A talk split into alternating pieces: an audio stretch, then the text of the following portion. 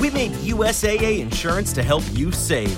Take advantage of discounts when you cover your home and your ride.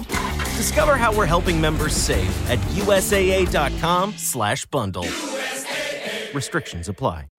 Shabdphule by Sujata कथा काव्य आणि नाट्यमय मनोरंजन ऑडिओ स्वरूपात सृष्टीच्या तारणहाराची परीक्षा होती पत्नीचा प्रिय चेहरा नजरेसमोर ठेवून विधात्याच्या लेखणीचं टोक तोडत पूर्ण विराम स्वीकारत त्यांनी बाणाची प्रत्यंचा ओढली. एक दृष्टी झाकली. अर्धी पृथ्वी अंधारात बुडाली. दुसऱ्या दृष्टीला बाणाचं टोक. बाणाच्या टोकाला दंभी रावणाची नाभी. बाजूच्या बळानं हाताच्या बोटांनी तो बाण सुटला. हवेतला प्रत्येक अणुरेणू त्या ब्रह्मास्त्राच्या आदराने बाजूला सरकला. पवनपुत्राच्या मुखी शब्द फुटला. राम बाण. लक्ष भेद झाला.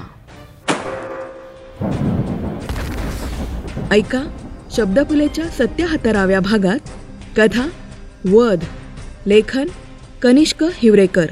आवाज सुजाता. नमस्कार. शब्दफुलेच्या सत्याहत्तराव्या भागात मी सुजाता आपलं मनापासून स्वागत करते. मित्रांनो बऱ्याच दिवसांनी आपली भेट होतीये त्यामुळे मला फार आनंद होतोय. शब्दफुले आता नव्या रूपात आलंय. शब्दफुलेचा लोगो बदललाय. मित्रांनो यूट्यूब चॅनल तुम्ही सबस्क्राईब केलं नसेल तर आत्ता लगेच करा आणि शेजारी असलेलं बेल आयकॉन क्लिक करा. म्हणजे नवीन कथा उपलब्ध झालेली तुम्हाला लगेच कळेल. त्याचप्रकारे इंस्टाग्राम आणि फेसबुक पेज तुम्ही फॉलो करा. तिथेही तुम्हाला नवनवीन कथांचे अपडेट्स मिळतील. तुमचा फीडबॅक तुम्ही मला डीएम करू शकता आणि तुमचं साहित्यही पाठवू शकता. तुम्हाला जर व्हॉइस मेसेज पाठवायचा असेल तर बिंच पॉड ॲपवर ही सुविधा आहे. मी तुम्हाला नक्की रिस्पॉन्ड करेन. आज आपण ऐकणार आहोत कथा वध लेखन कनिष्क हिवरेकर. आवाज सुजाता.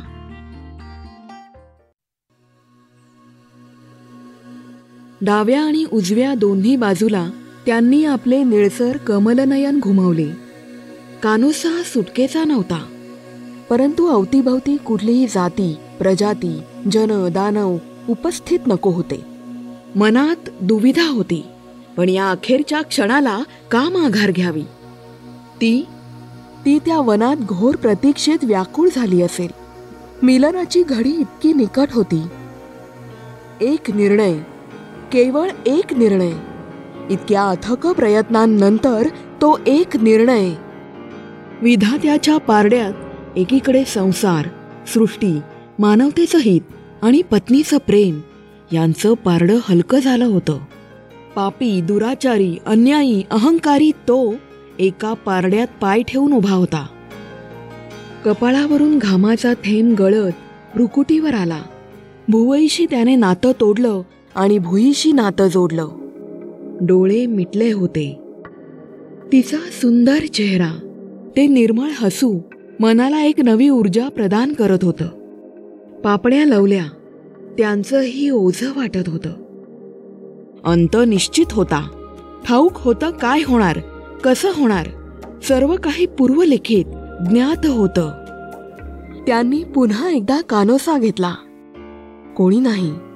कोणीही नाही. रणांगण रित होतं. हा एक वार हा एक वार. सृष्टीचा भार पेलून केला जाणारा वार अन्यायाचा अंत करणारा वार हा चुकता कामा नये. हा जन्म मनुष्य जन्म आहे. ही हृदयाची वाढलेली गती हे मनुष्याचं बेचैन होणं हे त्यांना सहन करणं अनिवार्य होतं. त्या तजैल तेजस्वी चेहऱ्यानं ग्लानी भरलेल्या नजरेने वळून पाहिलं. दल जखमी होता. पण कोणाचीही आशा हरली नव्हती. क्षणभरापूर्वी त्या महाद्वारातून त्या एकट्याला बाहेर पडताना पाहून त्याची खिल्ली उडवली होती. पण त्याच एकट्याने लाखोंची सेना एका चुटकीसरशी धुळीत मिळवली होती. पण त्यापुढे हे सर्व महावीर त्याच्या मायेला केवळ घनगदेने टक्कर देत होते. त्याला अनेक प्रकारे मृत्यू दिले परंतु तो पुन्हा उठून उभा राहिला. प्रत्येक हानीमधून द्वेष निर्माण झाला आणि द्वेषाची तीच शक्ती त्याची काया उंचावत होती. धडभक्कम राक्षसांचा राजा आपल्या शक्तीच्या चरमसीमेवर पोचला होता. त्याच्या गडगंज गडबंब आसुरी हास्यानं तीनही लोकांमध्ये त्राही माजली होती.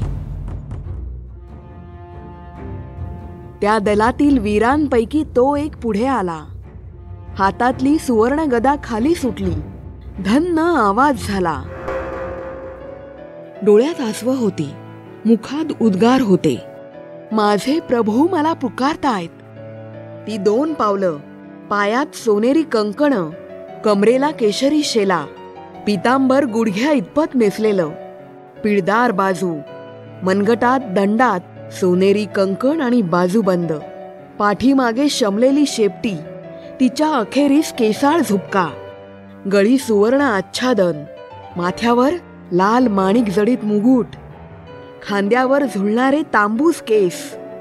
खांद्यावर पवन देवाचा हस्त. परंतु डोळ्यात आसवे का? त्याला आपल्या दिशेने येताना पाहून त्यांनीही आपल्या पापण्या मिटून उघडल्या. आता हिंमत द्विगुणित झाली होती. तो आपल्या प्रभूच्या बाजूने उभा होता. भुईवर गुडघा टेकवून मान आदराने झुकवून मुष्टिका जमिनीवर रुतवून एका अखेरच्या उड्डाणासाठी सज्ज. त्यांच्या कमलनयनी बुभुळात तो राक्षस दंभी सामावत नव्हता. त्याच्या प्रचंड महाभयंकर गगनचुंबी कायेनं सूर्य देखील झाकला होता. ती दहा शिरं एकाच दिशेने पाहून तुच्छतेने हसत होती. मूठ आवळून त्यांनी मूठ उघडली. हात खांद्याकडे सरसावले. बांबूच्या सालीने विणलेले भाते. त्यामध्ये स्वतः हाताने कोरलेला शिळापातीचा एकच बाण होता. तो अलगद हातात आला. त्यांनी तो काढून हाती घेतला. डाव्या हाती सारंग धनुष्य होतं. उचलून ते समोर घेतलं. प्रत्यंचेच्या ताणलेल्या दोरीवर त्या अखेरच्या बाणाचं बूड टेकवलं. आणि आपल्या वीराकडे एक नजर फिरवली. आणि केवळ नजरेने तो वीर सर्व काही समजून गेला. प्रभू माझ्या खांदी आरोहण करा. दंडाच्या बाजू बंदांवर त्यांनी आपलं पाऊल टेकवलं. जसा त्यांच्या चरणाचा स्पर्श त्या वीराच्या बाजू बंदाला झाला क्षणात त्या वीराच्या कायेचा आकार वाढला. प्रभू नाभी आपलं ध्येय आहे. एक झेप एक उड्डाण आणि एकच बाण.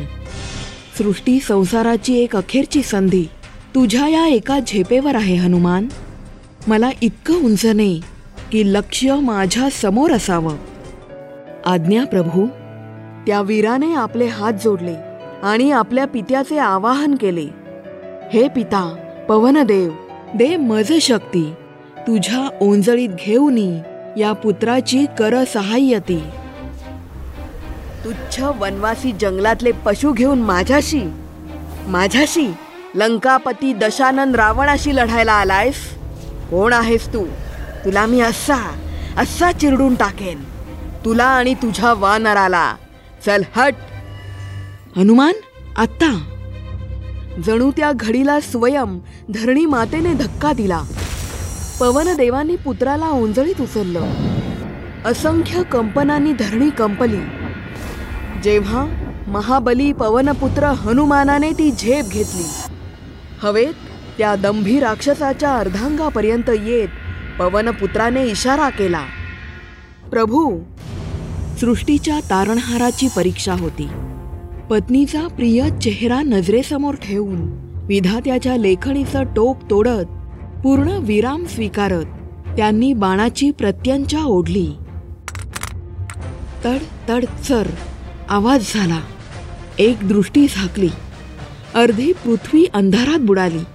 दुसऱ्या दृष्टीला बाणाचं टोक. बाणाच्या टोकाला दंभी रावणाची नाभी. बाजूच्या बळानं हाताच्या बोटांनी तो बाण सुटला.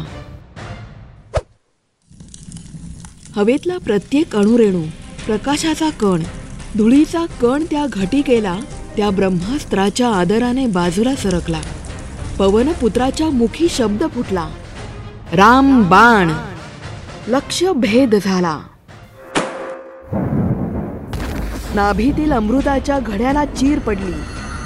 कैलास वैकुंठ समुद्र पाताळ स्वर्ग. तो एक निर्णायक प्रहार संहार वध. सहस्त्र अणुअस्त्रांचा डोळे दिपवणारा दैदिप्यमान प्रकाश उजाडला.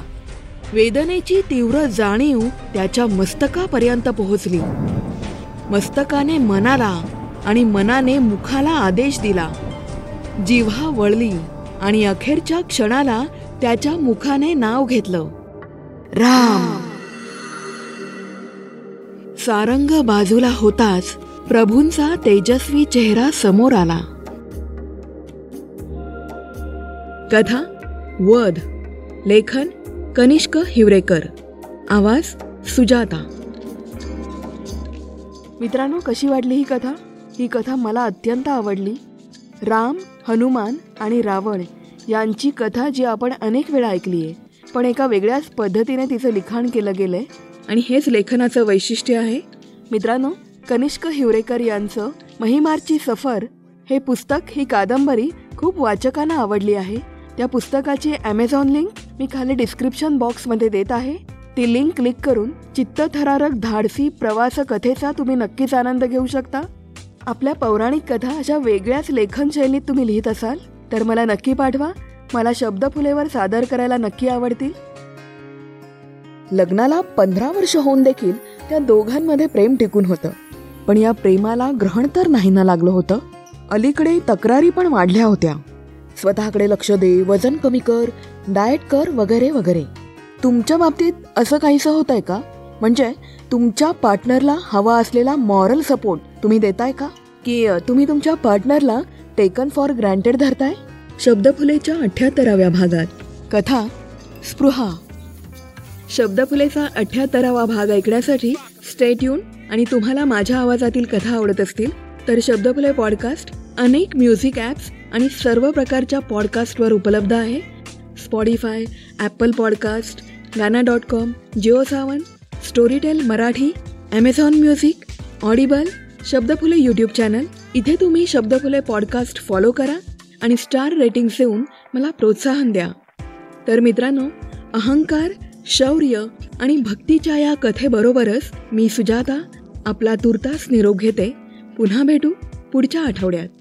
stay blessed stay blessed thank you धन्यवाद